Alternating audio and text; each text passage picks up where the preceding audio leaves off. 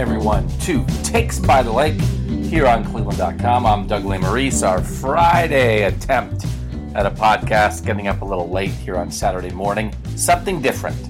Something a little different with takes.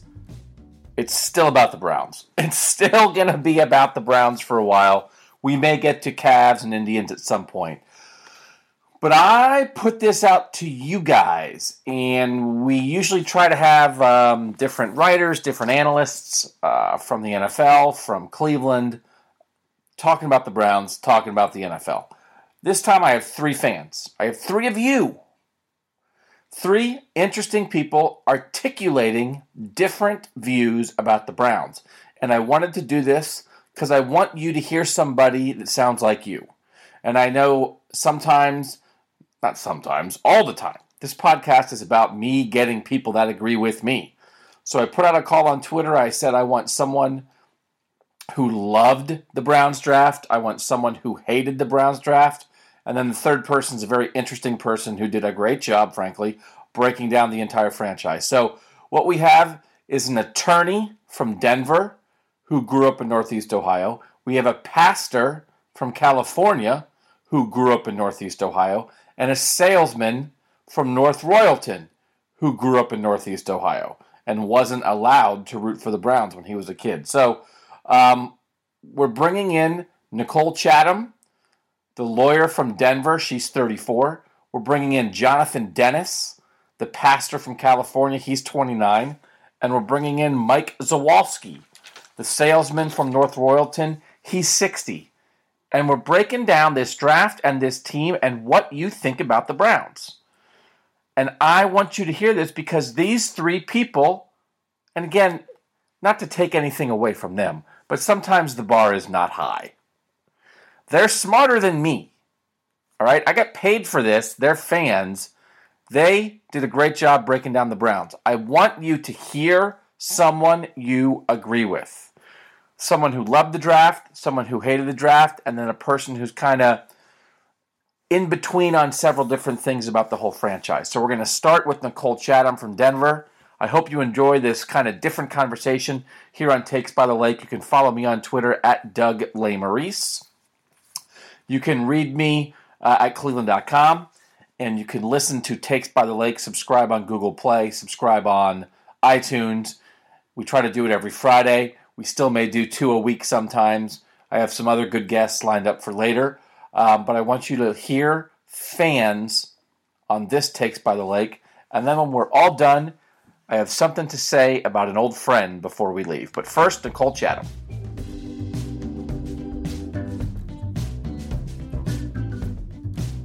Our first guest this week is a woman I knew as Browns Babe, because that's that's who she is on Twitter. And now we know that she is Nicole Chatham. She is a Browns fan who lives in Denver. She's a 34 year old attorney, and she was kind enough to join us on Takes by the Lake. So thank you, Nicole. Sure. Thanks, Doug, for having me. How did you come about to be a Browns babe on Twitter, by the way? How did you come up with that? Um, you know, it was kind of just a spur of the moment thing. I wasn't having a particularly creative moment. It just, um, I there's not a good story. I wish there was. it was just the first thing that popped in my head. Yeah. Yeah, I like it. Well, I, I follow you on Twitter. I like to follow um, some fans on Twitter just to like see how people are, are reacting to things, what they're talking about. You're one of the people I follow, and so that's why I wanted to have you on Takes by the Lake. So I have some questions for you, um, just about sort of the state of the franchise and where you are as a Browns fan right now. So Nicole, my first question is your feelings about the Browns right now. How how do they compare? To your feelings about the Browns in other times in your life as a fan? Like, do you does this just sort of feel like okay, well they stink and I hope they'll get better, or do you feel any differently now than maybe you did in the past? Well, I mean, I think the the best time of you know my Browns fandom was definitely when I was um, a lot younger, um, and we had Bernie Kosar, and you know we were competing for AFC titles, and you know that was for me at least uh, the best time uh, to be a Browns fan. Yeah. Um, and probably solidified my fandom because I have amazing memories of, you know, going to games um, with my dad and my grandpa or watching games with my dad and my grandpa. Um, and then you're just kind of stuck, right? yeah. Yeah. But you grow up in Northeast Ohio and it's a family tradition and that's who you are. And, um, my husband, this is terrible to admit, is actually a Broncos fan. Ooh. Um, and we talk a lot about raising our future kids as Browns fans, um, which he thinks would be mean, and I think would build character. well, maybe they'll be good again. Who knows? Maybe they'll be good again. and, and, yeah, and so that's what I was about to say. I, I think right now I'm actually um, optimistic I think for the last three years, I've been more optimistic than I have, you know, in quite a while. Okay. And so I think that's where I am now, you know, in comparison to the past when the narrative, for me at least, seem to be it doesn't really matter what we do, we just can't figure this thing out. Okay. I see a lot of talent on this roster right now, and and I continue to be optimistic despite the record the past two years. So that's so the optimism for you is just based on the, some of the guys they got in the draft. When you see Myles Garrett and you see this draft and you see you know Joe Schobert and some of these other guys, that's where your optimism comes from. Yeah, I would say the vast majority of my optimism comes from the talent that I think okay. that we've we've put together. Um, obviously, not a whole lot um, of confidence in Hue as a coach. Um, oh, you know, we'll and that, that's entirely based on record right now. Yeah. But, but I think talent is where the, the majority of my optimism comes from. And, and before we move on to the next question that I have written down here, I wanted to ask you I think you bring up a good point that I've heard a lot of fans express about how how bad the Browns have been for this stretch. Um, that you have fond memories growing up and watching good Browns teams with your family. If you were a kid now, do you think it'd be harder? Do you think that, you know, again, you grew up in an era um, 30, 25 years ago when, when there were things to root for with the Browns. Do you think if you were a kid now and you were going to games with your dad and your grandpa that it would be different when you're watching a team that's been losing every year? Wow, that's a really good question. You know, I mean, as much as I remember better teams, I also remember heartbreak, right? Yep. yep. Um, you know, I think those losses to the Broncos um, at the end of really hopeful, happy seasons yeah. are some of my earliest memories from my childhood. Okay. Um, and so, you know, there was heartbreak there and disappointment there. And I think I still, you know, I think I loved sports and I loved football. And, and if you love football and you love sports and this is the team your family roots for, um, you know, I think I would, I think I probably would have ended up, you know, being a Browns fan anyway. I mean, yeah. I was an Indians fan back then too, and they were terrible. Yeah. Um, so, So I think for me, it it's more a matter of family tradition Mhm. a- than anything else. So yeah, I, I kind of think if, even if I were a kid now, but you know that just might be me and my family. For the average kid, do I think it would be harder?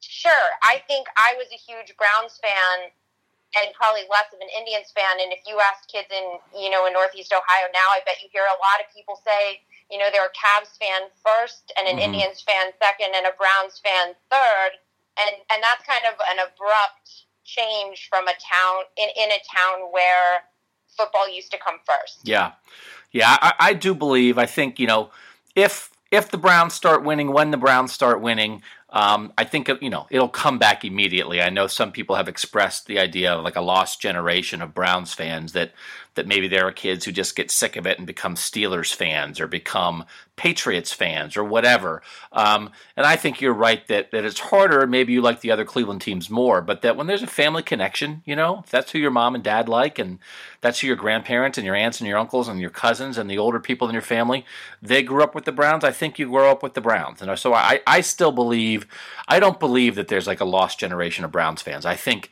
I think they're there. Maybe they're hibernating a little bit. Maybe you don't wear as much Brown stuff because it's cool to wear a LeBron jersey and a Francisco Lindor shirt and an Indians cap. Um, and the Browns, you don't you don't wear as much. But I, I don't think that that there's going to be all these people that are just Steelers fans now and that's it. I think that you know when the Browns win, Northeast Ohio will be filled with Browns fans. So, um, I agree. Number, I also think just to add briefly to sure. that that I think being a Cleveland sports fan is is is also and always has been a little bit bigger than just sports. Mm-hmm. And and I think right now Cleveland is going through a renaissance, and I think there's there's just an aspect to hometown pride um, that I I think will play into the phenomenon that you're talking about. That if the Browns get good, it'll just be another thing about Cleveland that's getting better again. And, and I just think there's so much hometown pride right now. You know, not just in sports, but you know, in, in, breweries and businesses and, and things like that, that I think you're seeing a renaissance. And I think if the Browns join it, fans will, will get on board. I think I agree with that. I agree with that. Number two, will Baker Mayfield be a playoff quarterback for the Browns? Is he the guy that is the quarterback to lead a winning franchise? Well, those are two different questions. Answer both then. Well, I think the answer to the first one is I don't know. And and geez, I mean, I don't think anybody can make predictions, you know, unless they have magical abilities that I don't have, mm-hmm. um, about whether or not Baker Mayfield is going to be a playoff quarterback. Um, but do I think that if he stays healthy, that he can be, you know, a very, very good um, NFL quarterback? Sure. Yes, I believe that. Did you like the pick, or would you have picked I someone else? I, I loved the pick. Um, the second it was made, I called my dad um, in in Akron and I believe I screamed, "Let's shake and bake, baby!" into the phone. See, that's what it's all about. All the way from Denver, you're ready to shake and bake. Okay, that's good. That's good. Um, yeah, I mean, I, obviously he's a divisive figure, but I, I, know they, you know, we're recording this on Friday, and they just started rookie mini camp, and I just think, I think already people are starting who didn't like him are starting to change their opinion on him because I think he's kind of a magnetic guy, and I think he's a good player, you know, and I think I think he's gonna, I think there's a lot of people who were in on Baker the minute they said his name, and I think he's gonna win over a large chunk of the people um, who weren't sure about the pick or hated the pick, I think he's going to win over a chunk of those people pretty quickly. I agree, and and I and I also also think too, you know, not to disparage anyone in your profession. Oh, go ahead. Um, but the, but I think the divisiveness um, around a lot of these guys in the draft is a, can get a little manufactured. I mean, there's such a huge amount of time between the Super Bowl and the draft, and we have to talk about something, right? Absolutely. And so, you know, I felt the same way about you know a lot of the kind of manufactured divisiveness around Baker as I did about the controversy around Josh Josh Rosen. I just I think some of it is just you know we run out of things to talk about, mm-hmm. and to be really honest, stats don't create stories, stats don't create narratives. Other things do that. And when you're trying to pull in the average fan and maybe not the super nerdy fan, um, you know, you need stories. And so we we take tidbits of information that we know and we create narratives, and it's really interesting to talk about. Um, but when it comes down to it, I mean, I, I think when you talk about, you know, is someone going to be successful as an NFL quarterback, I'm primarily looking at, you know, ball placement and completion percentage and yards per attempt and, you know, red zone turnovers and and things like that, you know. Um, not so much I don't know, a lot of the mushy, Mm-hmm. non-specific things that I think end up getting talked about a lot during the draft. I think I know why you're an attorney. You are breaking like it down. Nicole. Man. Um, all right, number three, and I think I, this is really interesting to me. I, I've written a lot about this, and I'm wrapped up in it. I don't know how much fans are wrapped up in it or not, but you know, we the Browns have been through a lot of regimes lately in the terms of the people in charge of the decision making. So, your view of the front office right now of John Dorsey and the people building this roster is that any different than what you thought about Sashi Brown or what you thought about Joe Banner or Tom Heckert or Mike Holmgren or Michael Lombardi or the guys who made decisions here before? Or do you not care that much about the front office? You just want to, you know, see who they pick and hope the players are good? Or, or do you, does your level of faith in the front office influence how you feel about the team? And if so, what do you think of John Dorsey right now? Yeah, so I actually think that's really important. Okay. Um, excuse me, and I think that I had a lot of faith in in Sashi Brown and and his whole team. Um, so not just Sashi, right? Mhm. Um, but I I think DePodesta and you know Andrew Barry, who's still there. Um, you know, I look at the last two drafts and I, I know it doesn't come through on the record. And so if you're a Browns fan that's a little bit more casual and you're just really focused on how they make you feel on Sunday and wins and losses, then, you know, I get that you might not be a Sashi Brown fan. Um, but when, but like I said, I'm optimistic about the talent on the roster. And at this point, the vast majority of that talent that I'm optimistic about was accumulated by Sashi Brown and his team. Mm-hmm. So um, I don't want to kind of restart the hashtag Sashi Wars, but you know, but I was a fan. But that said, so far, you know,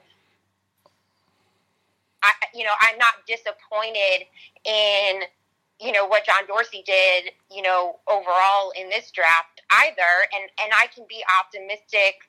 Um, about about this current front office too. And I think he has also gone about establishing a really qualified team of people.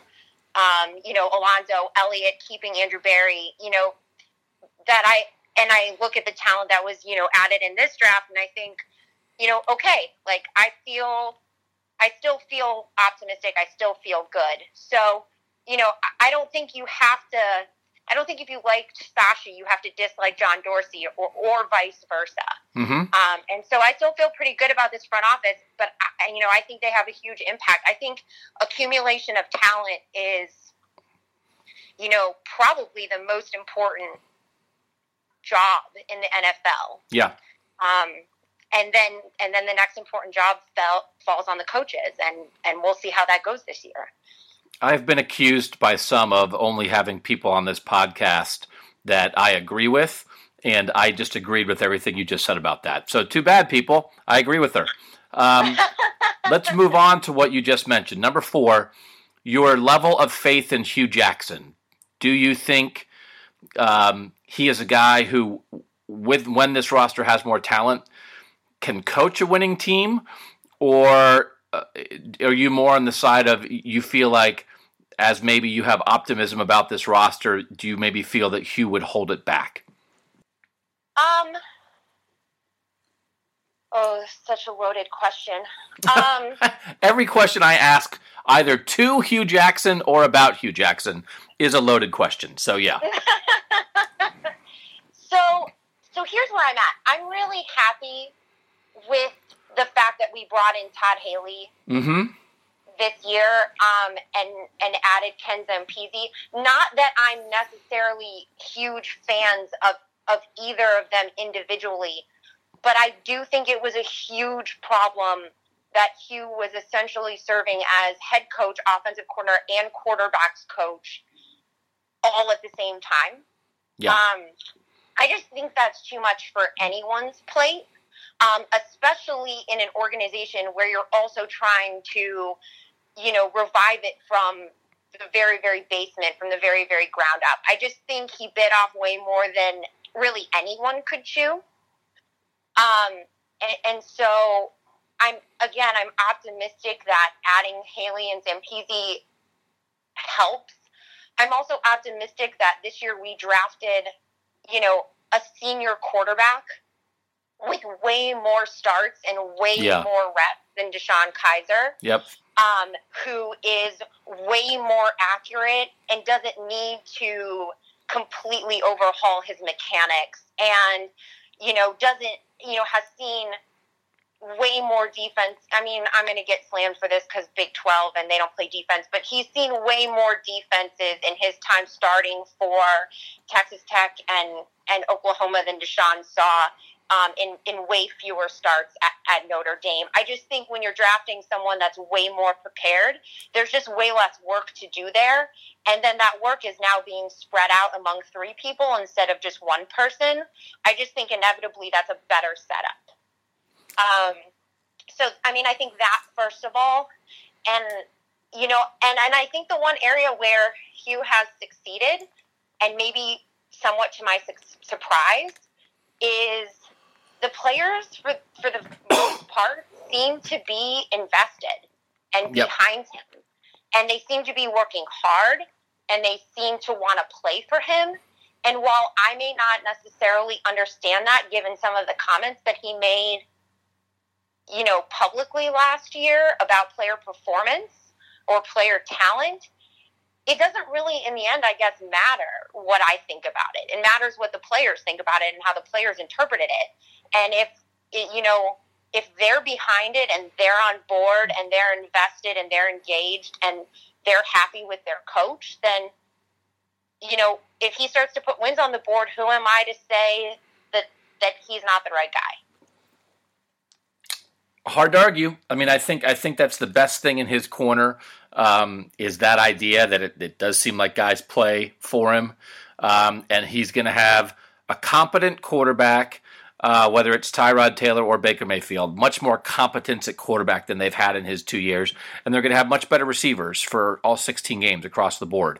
Um, so that's two things. He's an offensive guy, and he's going to have a lot more to work with on offense. Um, I think your points about the guys he added to the staff are absolutely vital. Um, so you know, I would have fired Hue Jackson after two years. I've said that. I've written that. But but there's no point in, in just sitting around and waiting for that now. I'm very curious to see um, if he can look like a very different coach on Sundays, especially in year one. I thought Hue Jackson was a pretty good coach Monday through Saturday. And then the questions were on Sunday, right, with the game plan and how they use guys and yanking quarterbacks in and out um, and, and that kind of thing. Um, but I think, you know, he did for, for a team that lost more than any team's ever lost, um, seemingly held it together a little bit. So I think I agree with you there, too. Uh, last question. I think this is like an important thing in moving forward going one and thirty-one the way they did.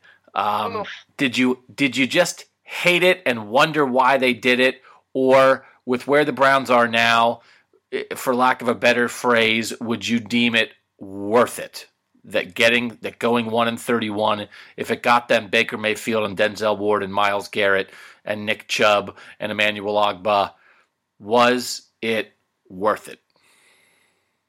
I mean, I can hate it and still appreciate what we get out of it, right? Yep. And mm-hmm. I, and I think that's where I am. I mean, of course I hated it. I was grouchy every week for the entire season and completely unproductive on Sunday afternoons because I was so grouchy. It sucked. Losing sucks. Um, but do will I be will I be able to live with it? Will I look back and say, you know, if that's what had to happen, then I'm okay with it? Yeah, if we win, sure. Sure, if that's what it took to, you know, get the to completely overhaul this team. Yeah. And to completely overhaul the talent on this team and for 3 years to have great draft position and to bring in really talented players and to just completely change the team if that's what it took. And not just if that's what it took, but if if that pays off, right? Because it has to pay off. Um, but if it does, then sure. Um, but but I think again, it's just a lot of optimism right now and faith that the talent that we drafted um, is going to come together. That guys are actually going to reach their full potential. That guys are actually going to be able to stay on the field and stay healthy. Um, that they're going to put it all together. That we're going to have the right coaching staff that coaches them up. That puts good game plans in on Sunday. Um, and, and that they win. Right? It all comes down to that. Listen, I mean, I think if you asked most Brown fans, they would tell you that winning will fix everything. Mm-hmm. Everything will be forgiven. I think that's right, and I and I do know that uh, you know a lot of people have made comparisons to the Philadelphia 76ers and what they went through to get where they are now, and they had an empty arena and frustrated fans, but you know nobody's complaining now. But like you said, it has to work. You know, if, if all this leads to a bunch of six and ten seasons, then then no, it wasn't worth it. Um, but um, I, I, do know there are some people who feel like, you know, why did you have to bottom out like that to get to this point? Couldn't you have just, you know, tried to do it on the fly a little bit more and and not been so awful? Maybe be five and 11, 6 and ten. And I say they were five and 11, 6 and ten for fifteen years, and it didn't get them anywhere. So um, I'll tell you what, Nicole. Whenever you want to give up the law and become a, a sports writer or a full time podcaster, let me know. Um, well, I really appreciate that. That was really good. Thanks. So that's uh, your Nicole Chatham, originally from Akron, now in Denver. Um, what do you do when you watch games on Sunday, Nicole? Do you just you watching them in your house, or is there a Browns bar in Denver that you go to, or what do you do? Oh no, I I watch them at home. I I don't like to expose other people to the number of expletives that I scream at the TV during Browns games. Man, all right, I'm coming to your house some Sunday. That sounds fun. Um, my husband makes really good chicken wings. Nicole, thank you so much for taking time out of your day. I think I just wanted to get some input for some uh, from some Browns fans um, about where the franchise is, and I think you're a really good follow to get the uh, the view of the Browns fans on Twitter. So thanks for your help, and hopefully we can talk again sometime. All right. Well, I really appreciate it, Doug, and, and thank you uh, so much for, for having me on. This has been a lot of fun. All right, that was fan number one. Fan number two is going to be Mike Zawalski. He's a salesman from North Royalton. He did not like the draft. He is not uh, someone who would have chosen Baker Mayfield. Um, he is not particularly thrilled with the draft as a whole, and I'm glad Mike came on. He said he's not on Twitter a lot, but he gave a good answer uh, when I put out the call for someone who hated the draft. And I thought he did a very interesting job. If you disagree with me a lot about the Browns, I think you will like to hear what Mike Zawalski from North Royalton has to say, talking about the Browns draft with someone who did not like it.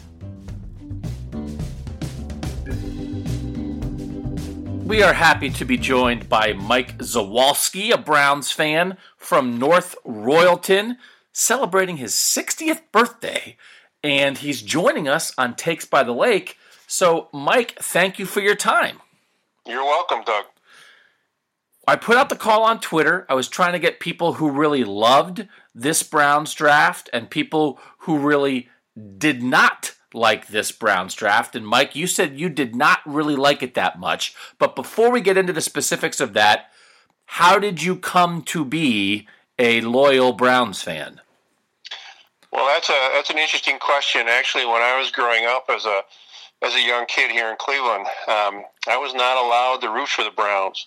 Really? Uh, my, yeah, my grandfather could not forgive Art Modell for firing Paul Brown. And he, my grandfather claimed that Jim Brown uh, never blocked. so we we grew up um, not being allowed to overtly uh, root for the Browns. And I kind of wandered around as a kid. I, I kept scrapbooks of all the NFL uh, teams. Um, but once uh, once I got older, uh, my father said, "Hey, you know, you live in Cleveland, you got to root for Cleveland." Okay and that was about the time that I, I, I embraced the Browns and all that they stood for, and the and the, the same uniforms year after year after year, which I thought was very cool, and um, that's kind of how I got started. Very cool. That's a great story, man. That is a great story. Um, okay, so now we know what we're dealing with here, Mike, and so we're going to dive in.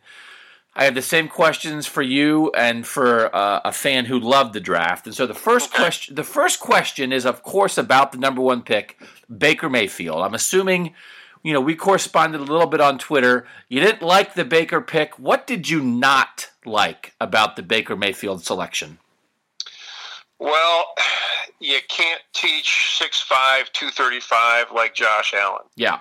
Um, I think that Mayfield has a really quick release. I think he w- works the pocket well. He's got a lot of different launch points. I, I think he is a good quarterback. I, I, I just not quite sure that he translate. He's going to be able to translate that to the NFL in the middle of December. Mm-hmm. The wind coming off the lake. Um, you know, Josh Allen. I was I was pining for Josh Allen. You can improve his well, hopefully you can improve his accuracy by his footwork. He just needs to learn how to play the position. I think right now, Baker Mayfield's probably the better quarterback, but I'm not worried about right now. I want to know what's going to happen in three to five years. um, and, and I think the ceiling was much better, much higher uh, for Josh Allen. So then, when you see like Josh Allen go to Buffalo, which uh, obviously killed me, you I just mean, he's going to yeah. be. That's the. I won't say that's the perfect position for him, but uh, a cold a, a, cold weather team like mm-hmm. that, which is a, you know just 100 100 miles up the coast, uh, the Lake Erie coast. You know, the, I think that was a perfect fit right there. I don't. I'm, I'm not quite sure why he couldn't be here but that's you know that's that's water under the bridge at this yeah. point. Yeah. So what do you do? And I'm just curious about this um, Mike, when when you're in a situation like that, if you kind of want a certain guy and then your team your team takes a different guy, how will you approach Baker Mayfield now? Now that he is a Brown. I am not sure yet. Um, you know, I, I, know enough to know that I don't know enough to know more than the guys who drafted him. Mm-hmm. So uh, they're and uh, it's been reported that John Dorsey said that you know he was that Baker Mayfield was going to be his quarterback even before the, the, the he got a he got a job. So um, I, I, I have to somewhat I, I don't say trust him, but I've got to I've got to know that I'm just you know I'm just a guy sitting here in, in the suburbs of Cleveland. That guy makes his living at it, so he better darn well be right. Um, so I'm, I'm willing to I'm willing to go down that. I don't think May, Mayfield's a bad quarterback. Mm-hmm. I, I don't think that at all. I just think that what was on the board when they took him represented a, a much higher value. Yeah. So I think Baker Mayfield could be uh, a good quarterback. I just think Josh Allen's going to be has the potential to be much better. You just sort of have that, yeah, and that would be that's one of those things when you see your team pass on the guy that you liked, it's like, well, you know, if you're going to root for your team, you root for your team, but you're going to have that. You might have 10 years of that in the back of your head or the knot in your stomach feeling like, oh, if Allen hits in Buffalo, Correct. that's always going to bug you a little bit. Yes. Yeah. Absolutely. Yeah. All right. Number two, then, is the rest of the draft. What did you think of Denzel Ward? What did you think of Nick Chubb and Austin Corbett in the second round? What did you think of the draft as a whole beyond just Baker? Um, well, I, I, think Denzel Ward was a, a, surprise to everybody. Yep. Uh, I think Minkah Fitzpatrick was was graded uh, as you know could play safety, could play corner. Uh, he plays for Alabama, which is you know the 33rd NFL team anyway. Um, right. and and so uh, again, um, those guys make their living at this, and they've got you know they've got a big bigger stake in it than I do. Uh, the rest of the draft, uh, I don't know anything about the kid out of Nevada. Yeah. Um, the rest of the draft just seemed somewhat mundane. I guess what bothered me a little bit is, again, we've got the kid from Florida with character issues, and I don't mean to put that all on him. It just, I'm not sure that this team, I'm not sure that the fans are ready for this team to deal with anything except putting the best ball players um, out there and I don't want to hear anything more. I mean, we've got Josh Gordon, which is a whole story unto itself. I just want to watch football. I want to watch good football. I want to watch winning football. I do not want to have to worry about any off the field issues, any investigations, any controversy. It's been that way for, you know, a long time. And I just I just want to watch an NFL team, which I haven't been able to watch, you know, in in uh, uh, burnt orange and seal brown uh, for you know quite a long time. Yeah, no, I, I, I get that. That it it is. It's just something that hangs over. It hangs over the draft. It hangs over the team a little bit. You know that. Yep. Um, and that's the whole point of this. It's why I have this job. It's why you like the Browns. It's we're all here for fun. You know, we're we're sort of in a guy like me is in the business of fun, and and you're trying to you know enjoy your Sunday. Um, and it's that, that kind of stuff is not that fun, Mike. Right? I mean, like No. no one loves that part of it.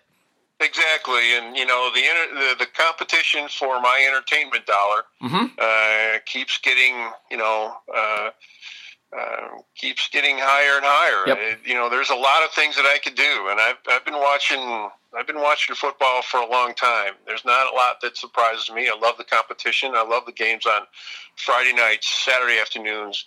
I got to tell you, of the three, Sunday Sunday afternoons is starting to fade a little bit, only Mhm. because I really don't like the rules um, uh, that the game has adopted over the last few years.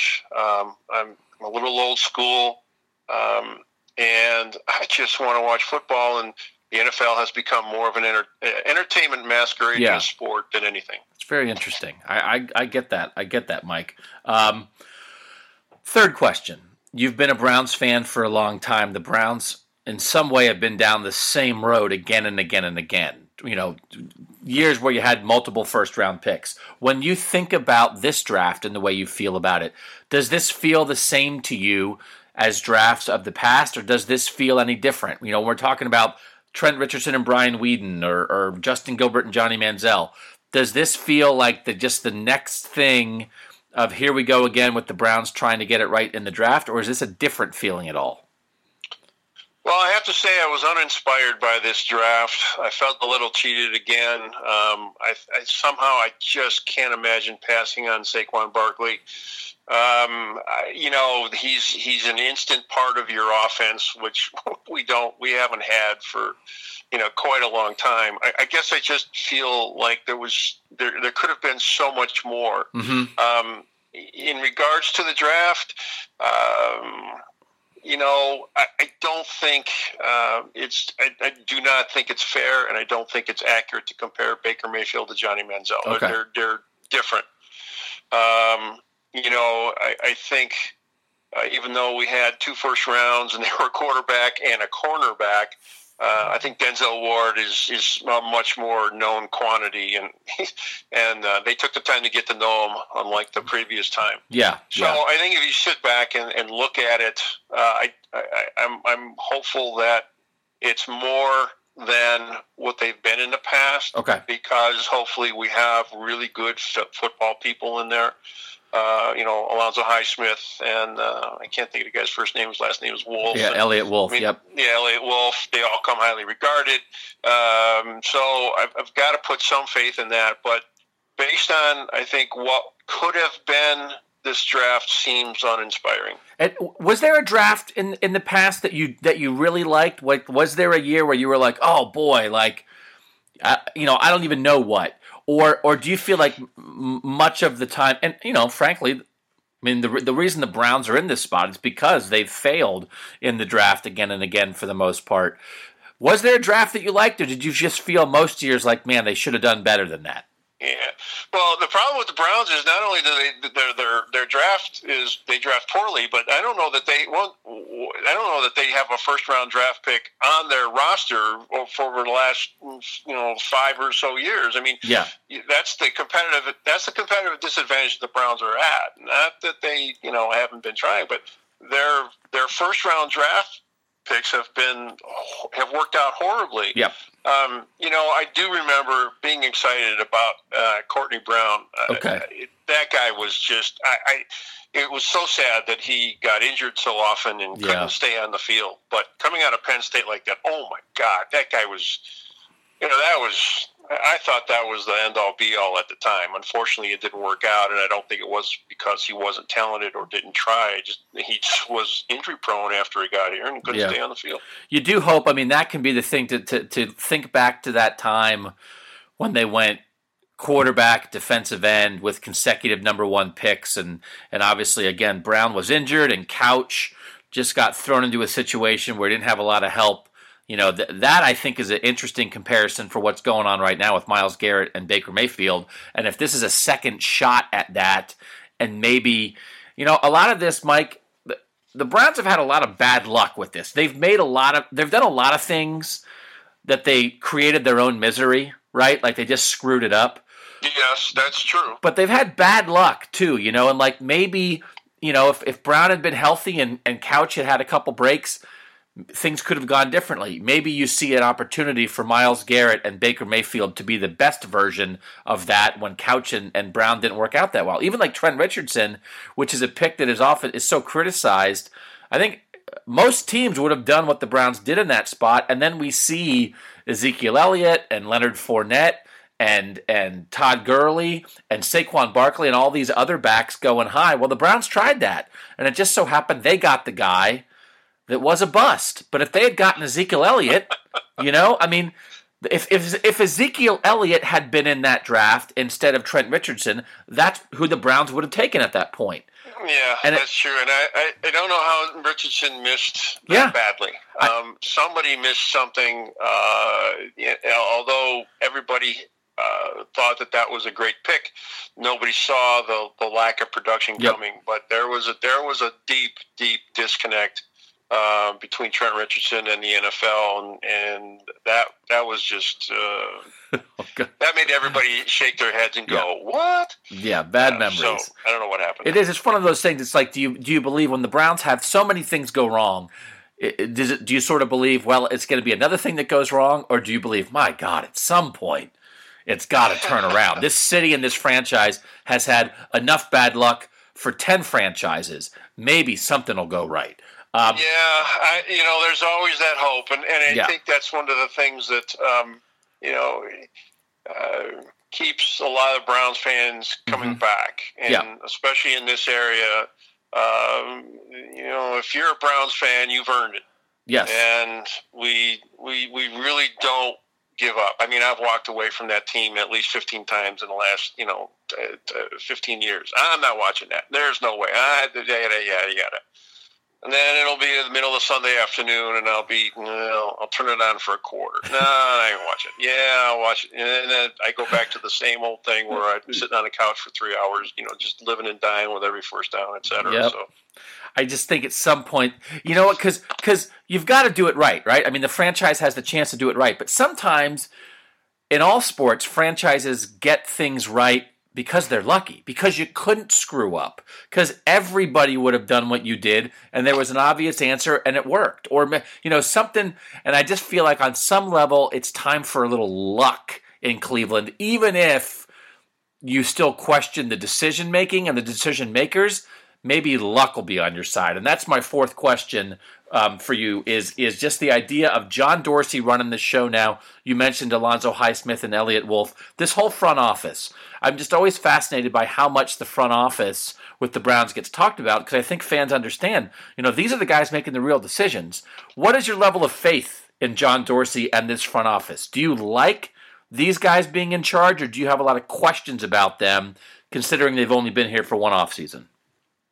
Well, the, the short time that they've been here, um, I like a lot of what they did. And okay. I, I think one of the things that we have to take into consideration is most of the football fans in Northeast Ohio are very, very knowledgeable. Yep. I, I, mean, in some markets, you can kind of think, well, you know, that's not really, you know, those folks really don't, I'm not sure I, I, they know what they're talking about in Northeast Ohio, in Ohio in general, I mean, it's it's it's the birthplace of, of the NFL, and, and high school football is king, and it's not quite like Texas and California, but still, the, the, the fans here are very very knowledgeable. Um, so I think having the, the current front office, uh, I think most folks feel confident. Mm-hmm. I think we were expecting a bigger payoff in the draft, this past draft. So now we're kind of questioning, well, is this, you know, is this Sashi Brown version, uh, you know, uh, 2.0? Right. I, right. I really don't think so. Okay. Um, but um, it, it has the same feel. But you know, if you if you put those the resumes of the guys who are in there now next to the resumes of the guys who've been here, you know, over the last however, you know, ten years or so, and actually since the Browns came back, yeah, th- this is the most football. This appears to be the most football savvy group.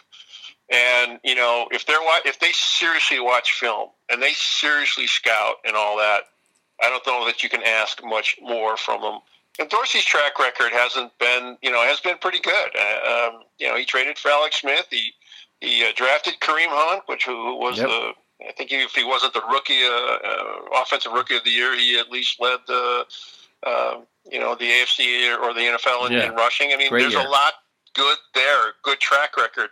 That's the issue. The, the the folks that we had here, especially very recently, don't have a track record. Mhm. Dorsey and his group have a track record. So, at some point, I'm just going to have to, you know, say, okay, guys, you know, show me, uh, Yeah. and and and I'm willing to go.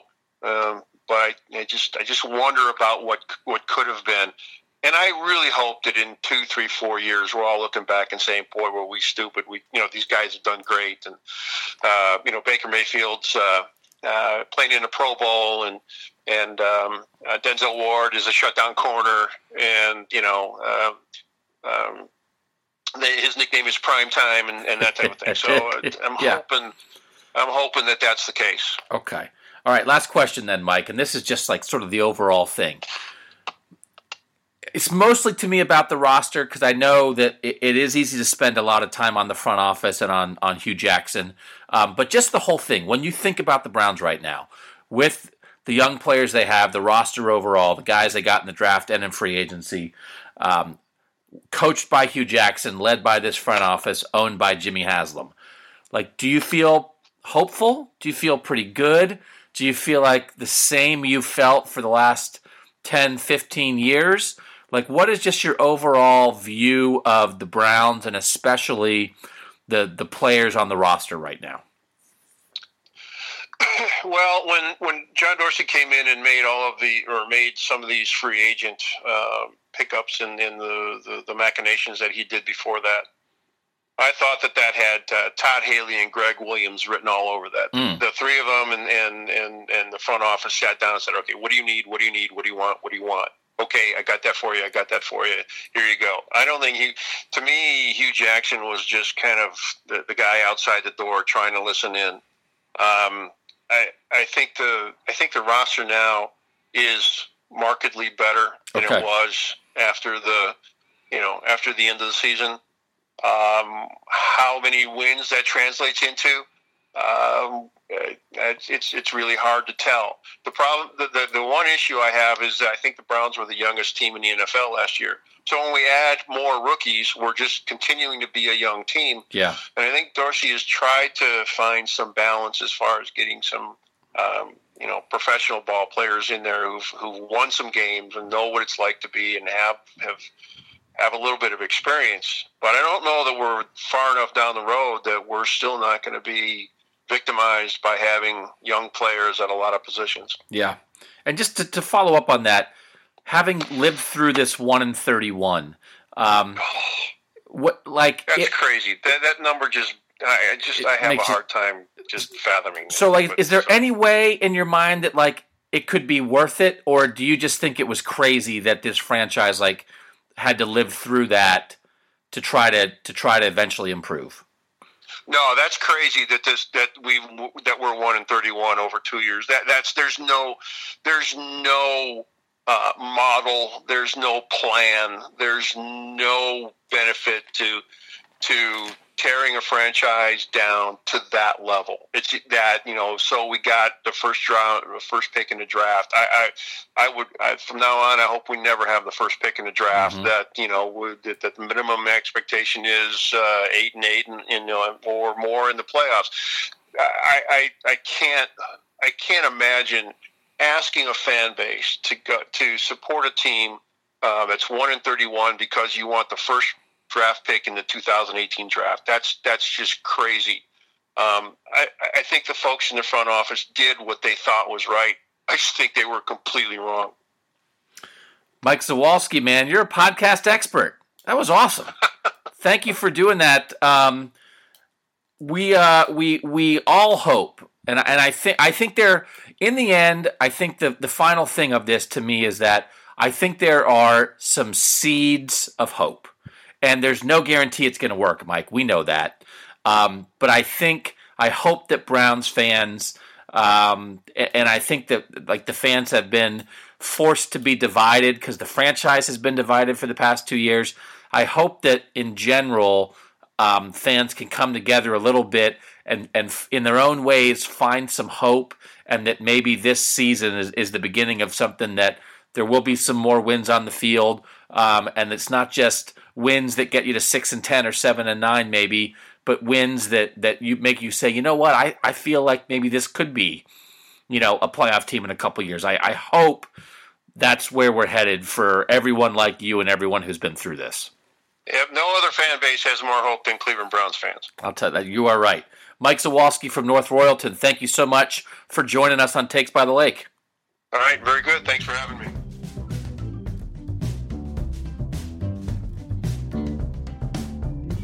All right, we're going to get to our final fan here now on Takes by the Lake. Jonathan Dennis, a pastor from Woodlake, California, grew up in Cleveland from about the age of uh, six or seven, and he loved the draft.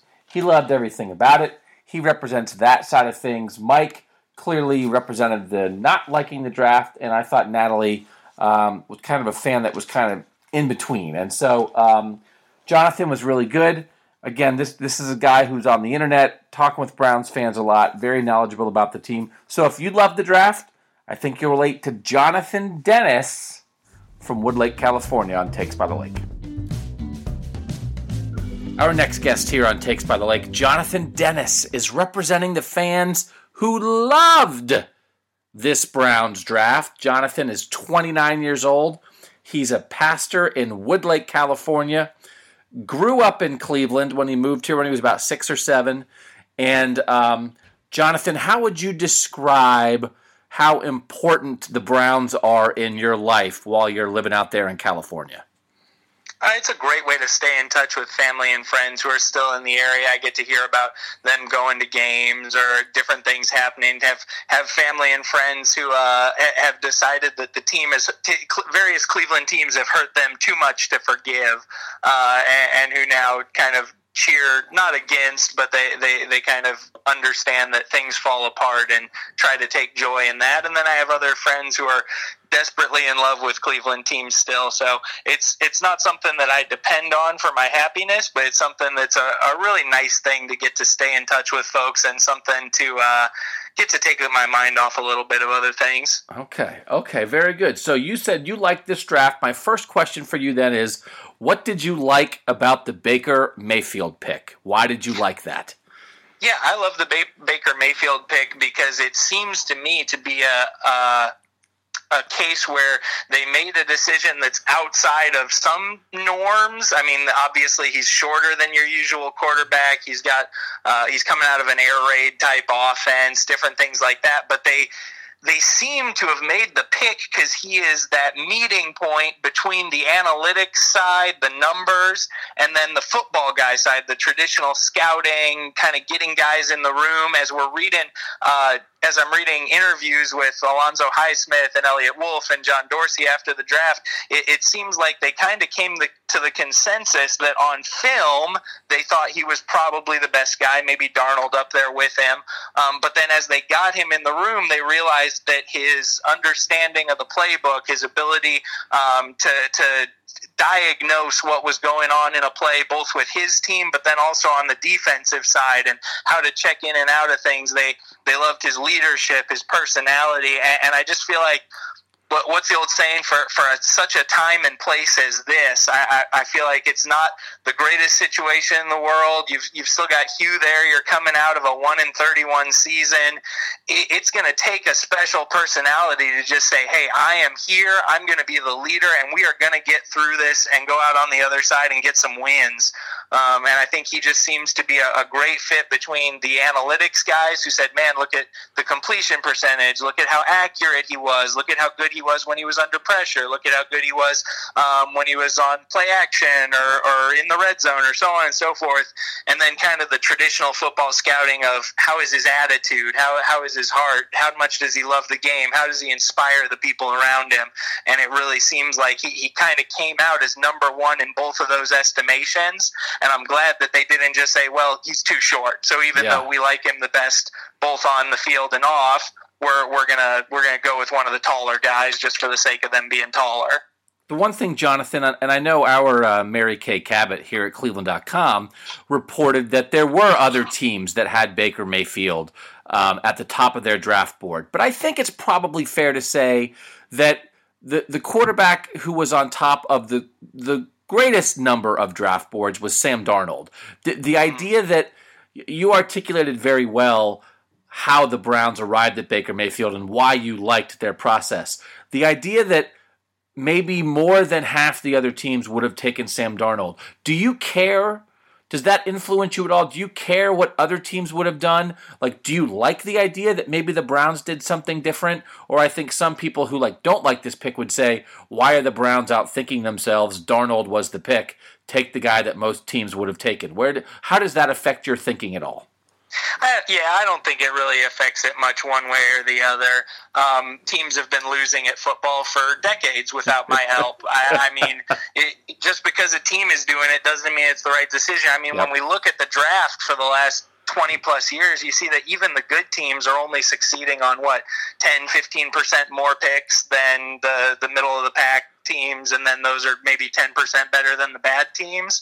There are going to be good picks and bad picks, and you just have to go with what you like and get to the best. I didn't dislike Darnold. Um, I actually moderate a, a sports forum for Browns fans online, and so we had plenty of debates and discussions back and forth on this topic. And I didn't hate Darnold at all, but I, I felt like every quarterback in this class had strengths that the other ones didn't and had weaknesses that the other ones didn't. So Baker was more accurate than the other quarterbacks. Josh Rosen was maybe a little better with the mental processing. Mm-hmm. Sam Darnold was better at, at, at improvising, at getting stuff off outside of the pocket. Josh Allen was taller and had a stronger arm, I guess. Um, I was never really on board with that one. Yeah. But but they all had weaknesses too. None of the others are under six foot two like Baker is. Um, Sam Darnold had a lot of interceptions and fumbles. Uh, Rosen has concussion issues and shoulder surgery that maybe the others weren't worrying about. And, and so I feel like when it got down to it, you had to had to decide what you as a team cared about the most. Where were the things where you just could not do without that element, and where were the things where maybe you weren't as worried as others? And it seems like the Browns basically said, you know what, we're not as worried about the height. Uh, we've talked to him and figured out that, that his one cop incident in Oklahoma running for the cops was a one time dumb mistake by a kid. It's not uh, a pattern of his character. He's not Johnny Manziel. He does not have so, substance abuse issues. Mm-hmm. Uh, and, and they basically said, you know what, we can deal with those weaknesses in exchange for the, the accuracy, the ability to throw from different arm platforms, and the uh, just the overall leadership and attitude and willingness to come in and say, I'm going to make the people around me better no matter what. Question number two, Jonathan. The rest of the draft Denzel Ward, Austin Corbett, Nick Chubb on down. What did you like about that? Yeah, um, Denzel Ward is a special athlete. Uh, dude tested in like the 99th percentile for being an athlete. But then when you look at him on film, he's just it's hard to find great press man corners coming out in the draft with the way that so much college football has kind of sunk back into zone. It's easier to teach guys that. And so when you find a guy who is already in college a special press man cornerback, that's a pretty great thing. And I think when we look at the pass rushers last year, I think I saw a stat that when Ogbah and uh, Garrett were on the field together, they were only on the field together for two and a half games, mm-hmm. and yet they got like six sacks between them when they were on the field. They really suffered from when one of them was hurt and the other wasn't, not having a second good pass rusher. But then they also suffered from the fact that Williams, I mean, I wasn't a fan of the Angel defense Mhm. with Peppers 40 yards off the line, but, you know, that's his job and not mine. Uh, and he basically said, hey, I didn't have the corners to pull off press coverage, which meant that quarterbacks almost always had some sort of quick breaking route open because you weren't pressing anybody ever. So if you get cornerbacks who can handle press man coverage, and then all of a sudden you've got Garrett and Ogbah, who are both fantastic athletes, and Garrett obviously is a, a fantastic overall pass rusher. I think Ward makes a lot of sense for them to to kind of reinforce the pass rush. Oddly enough, by reinforcing the, the coverage, giving those pass rushers an extra half second to get home might make a big difference. Um, beyond that, it, it was just I, I wasn't blown away by any of the picks, but Mhm. I just thought they all made at least some degree of sense. Yeah. Uh, even even Corbett. Corbett was the one dur- during the draft. I went, "What in the world is going on here? We're taking a guard." But then looking more into him, it kind of seems like they th- they figure, well, we'll try him at tackle. Uh, if he doesn't work out at tackle, he can kick into either center or guard. Yeah. And the thing is, injuries happen in the league, and when we look at it, I, I, center's kind of a giant question mark this year. We've got three or four guys, but who knows if any of them are going to be good. Tretter kind of underperformed last year, uh, and, and even at guard, you've got maybe Drango as a good backup. Um, but outside of them, you don't have really good depth at tackle. It seems you could use somebody who's solid at center. It makes sense. Nick Chubb makes sense, especially if they think that Carlos Hyde's deal is actually going to end up being a one-year deal, Mhm. which it, it kind of seems like picking Chubb. They're thinking, well, we'll get out from under Hyde's money next year. That was one thing I loved about the offseason was that all these free agents, other than one or two of them, I think they all were basically one-year deals Yeah. disguised as multiple-year deals. That was cool. Yeah, and all the other picks, you know, Callaway. It, when you get into the fourth, fifth, sixth, seventh rounds, you're just throwing darts at a board. Yeah. So at that point, throw a dart at a guy who has really high potential, and if it doesn't work out, you cut him and you move on. So that was kind of the case with Callaway. With uh, Simeon Thomas, was a small school cornerback who tested really, really well athletically and uh, has some really good tape and run support, especially. So maybe that's a guy they're thinking about developing as a slot corner uh, to play inside, inside in this new NFL where you're playing nickel half the time. Um, and I, I loved the Genard Avery pick. That's a guy who produced out the ha- he just produced and produced and produced, uh, and he produced as an undersized edge rusher. Where now at the next level, he's probably going to be a strong side linebacker that you can blitz, and he knows how to rush. He's not an off-ball linebacker from college that you have to teach how to pass rush. He's a guy who's done both both jobs already. So I, I just I, I wasn't blown away by any one pick, but between the, the Mayfield pick and the Ward pick, and then everything else just kind of making sense. I, I liked it a lot. Jonathan, just one thing going forward as we hit some more of these questions. Try not to sound so much smarter than me. Okay? Just like dial it back. Like I'm supposed to be the guy who gets paid for this stuff. You are breaking it down, man. I like it, Jonathan. Good stuff. I, I, I love the team, and, and this is, I mean, like I said, this is kind of my hobby. This is a fun thing to stay connected to friends and family, and, and I have some guys that I stay connected to on the forum and other places who are also, they're probably smarter than I am, and so I have to try to keep up with them. Nice, nice. I like smart fans. Um, three. Have you felt this good about a draft before? When you when you think back about I don't know the the the, the Trent Richardson Brandon Weeden draft or Joe Thomas and Brady Quinn or Justin Gilbert and Johnny Manziel or did you love Barkevious Mingo or Danny Shelton? You know everybody. It's obviously we know how this works. Your your team is bad. They have a high pick. They pick somebody who certainly that night seems pretty good most of the time. Mm-hmm. Have you felt like this before, or do you feel like this is a little bit different in your mind? This is definitely different in my mind. Um, I I'm a person who the quarterback is what matters. Mhm. You you can you can compete for one or two years without a good quarterback. You can put together a defense uh, that is that is good enough to get you even to the Super Bowl for a year, and that's great. Congratulations to the teams that have done that.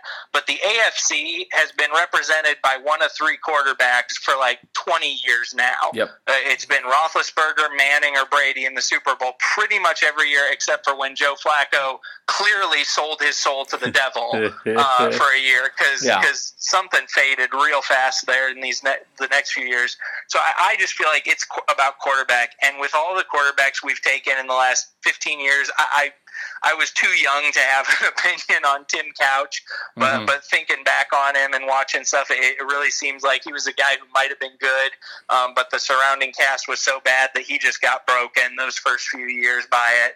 Um, but ever since then, I mean, I was never excited about Charlie Frye, Jeff Garcia, Colt McCoy, any of the lower round yeah. dart dart throws that they had, and of the three first round guys, uh, our our cursed number twenty two pick, um, jo- Johnny Manziel. Even at the time, I said, you know what, he's a boomer bust, but but I don't see the things I don't see the things that translate into NFL success consistently. Yeah. When when I when I look at the quarterbacks in the league who succeed consistently year to year, week to week, it's the ones who are accurate and who can break down a defense and, and, and who can make small movements in the pocket to get open to make that throw. It's the guys who make the throws that they're supposed to make over and over and over again. It's not necessarily the ones who make a crazy highlight play every game that makes you go, wow, that's awesome. It's the ones who make the, the plays that don't get on the highlights over and over and over again. And I felt like Manziel was not that guy. He, he was the highlight play street baller. And I kind of always felt like once he got to a higher level, that wasn't going to work out as well for him. Um, Brady Quinn, I was kind of nonplussed about one way or the other. I, I didn't love him. I didn't hate him I loved. I was I was a Joe Thomas and Calvin Johnson guy okay. that year. I, I wanted to make sure we got somebody awesome, and so Brady, Brady I was like, oh yeah, okay, sure, this is this looks good. Um, but that, and, and then uh, Brandon Weeden, obviously, I think Brandon Weeden was older than I was. Uh, and I had graduated college a year or two before at that point. So yeah. it, that that one from the beginning, I was like, wait, we're we're spending a a first round pick on a guy who is seven years older than most of his competition. I mean, I would kind of expect him to be pretty decent in those circumstances. Yeah. So I, I have never been excited about a quarterback that we've picked this way before. I, have had guys where I'm like, yeah, you know, that's a that's a pretty good dart throw. Okay. I, I don't think I've ever had a guy before where I said, you know what. I really think this is going to work out. I, I, really think that given uh, a coaching staff that'll play to his strengths, given a supporting cast that I mean, this is a pretty good looking supporting cast this year. I mean, if Josh Gordon manages to stay off of substances mm-hmm. and, and folks stay stay healthy, you've got five or six legitimate weapons. You've got a pretty great offensive line man, what I wouldn't have given for, for Joe to stick around an extra year and get to see him block in the blind side. But if anybody has deserved to choose when he retires, it is certainly him. Uh, and I wish him the best now that he's done. So I, am just really excited about this draft. There, there have been other drafts that I've liked a lot. Um, but I think this one, we, we were set up for success. I, I think Sashi and the analytics front office set guys up for success and, and, Dorsey and the new crew, to their credit, certainly don't seem to have flopped at all. It, it, I'm, I'm excited for the future. That leads me into question number four, which is just John Dorsey. Do you believe in John Dorsey and this front office, given what you've seen so far, not just in the draft, but in the offseason? Do you feel like this is the group that could continue to put together a playoff caliber roster? I'm going to say yes overall. I, would still like to see more. Um, I, am kind of a show me the results mm-hmm. type person. Uh, and I think that Dorsey's results have been kind of a little bit overstated. Uh, in Kansas City, I look back at his yep. drafts and they, they look good, but not great. Uh, and he kind of get, came in with that uh, the reputation of being a great personnel evaluator, like one of the best in the league. And, and I'm not sure I see that in his results for the last five six years there's here. Some, there's some um, misses in there. There's some misses, yeah, some hits, but certainly yeah. some misses. Yeah. Yeah, absolutely. And so I, would like to keep watching, but yeah, I'm definitely on board overall. I, I think they've done a good job so far. Um, you never agree with everything, and that's okay. It's it's all right. I, I'm sure I wouldn't have agreed with great moves that people like Belichick have made in the past. It's about getting more right than you get wrong in the league, and so I'm I'm definitely willing to give them the time and uh, to to prove themselves, and and I think they will. I, I'm I'm very cautiously optimistic. All right, last one, Jonathan. Just taking everything into consideration, just the overall talent level of the roster right now, and bring it all together. Hue Jackson, John Dorsey, everything like do you do you feel this is that something is happening here do you see the seeds of a playoff team here or or do you feel do you feel like more like no, you know, maybe it's it's progress from 0 16, but they still have a long way to go? Or do you feel like it's closer? I, I definitely see the seeds.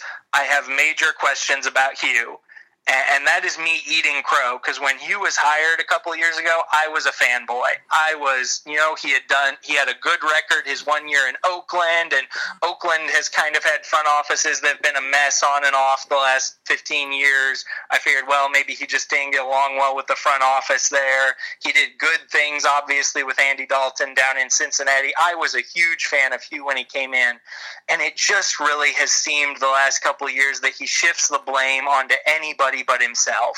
That that when I, I'm I'm a pastor, I'm a leader, uh, and when we make mistakes as a church, and that happens because we're all imperfect and we all make mistakes, I've got to be the one who stands up and says, you know what?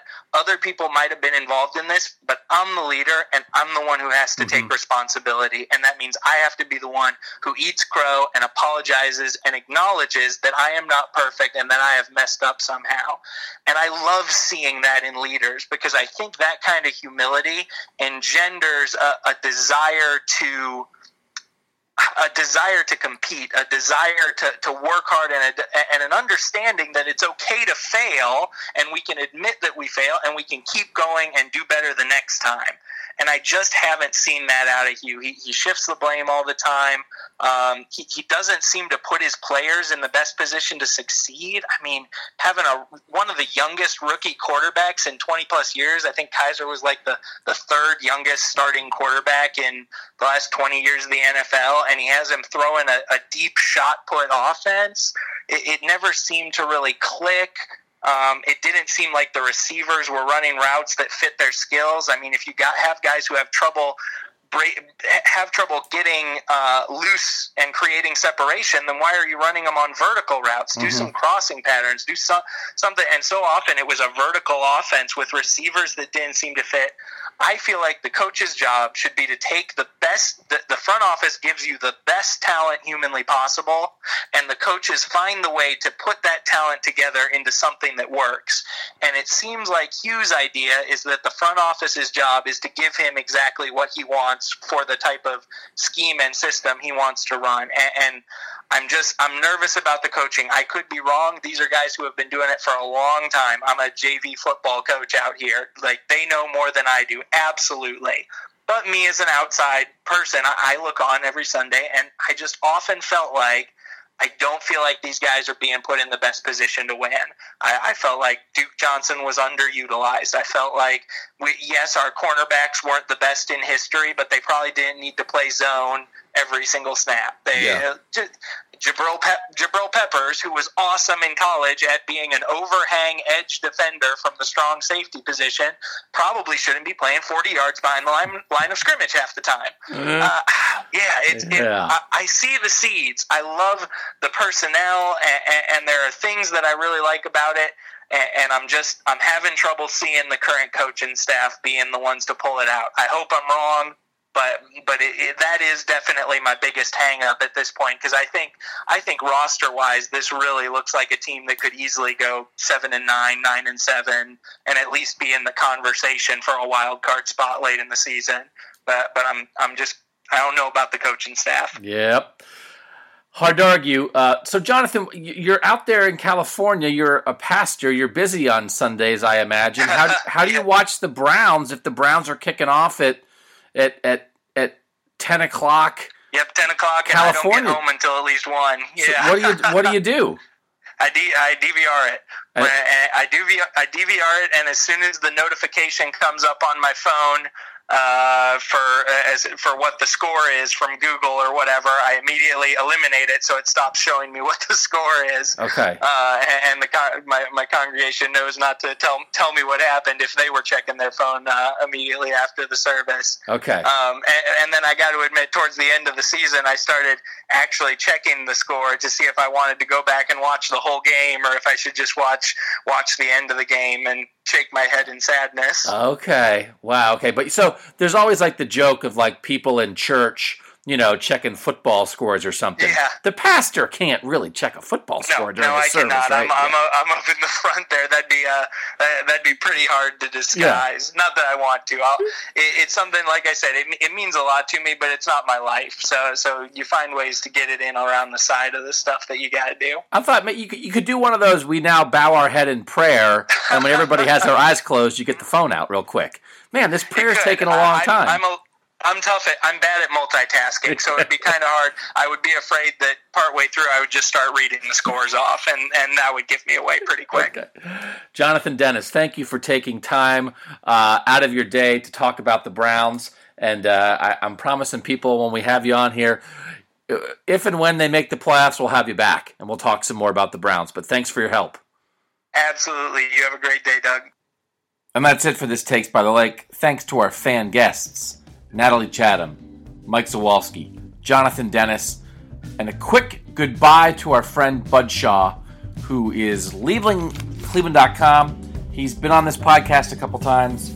Um, great guy, great columnist. Did a lot of things with him the last couple years. We did our Bud versus Doug videos. Uh, I'll miss doing that. I will miss doing that. He was a great guy to argue with. So, best of luck to Bud Shaw with what is ahead for him, um, and uh, and he'll be missed. And maybe we'll try to get him on this podcast. Although I don't think I can get him to talk to me if he's not being paid it. So we'll see. All right, guys, thanks for listening. I'm Doug Lesmerises. This was Takes by the Lake, and we'll talk to you next time.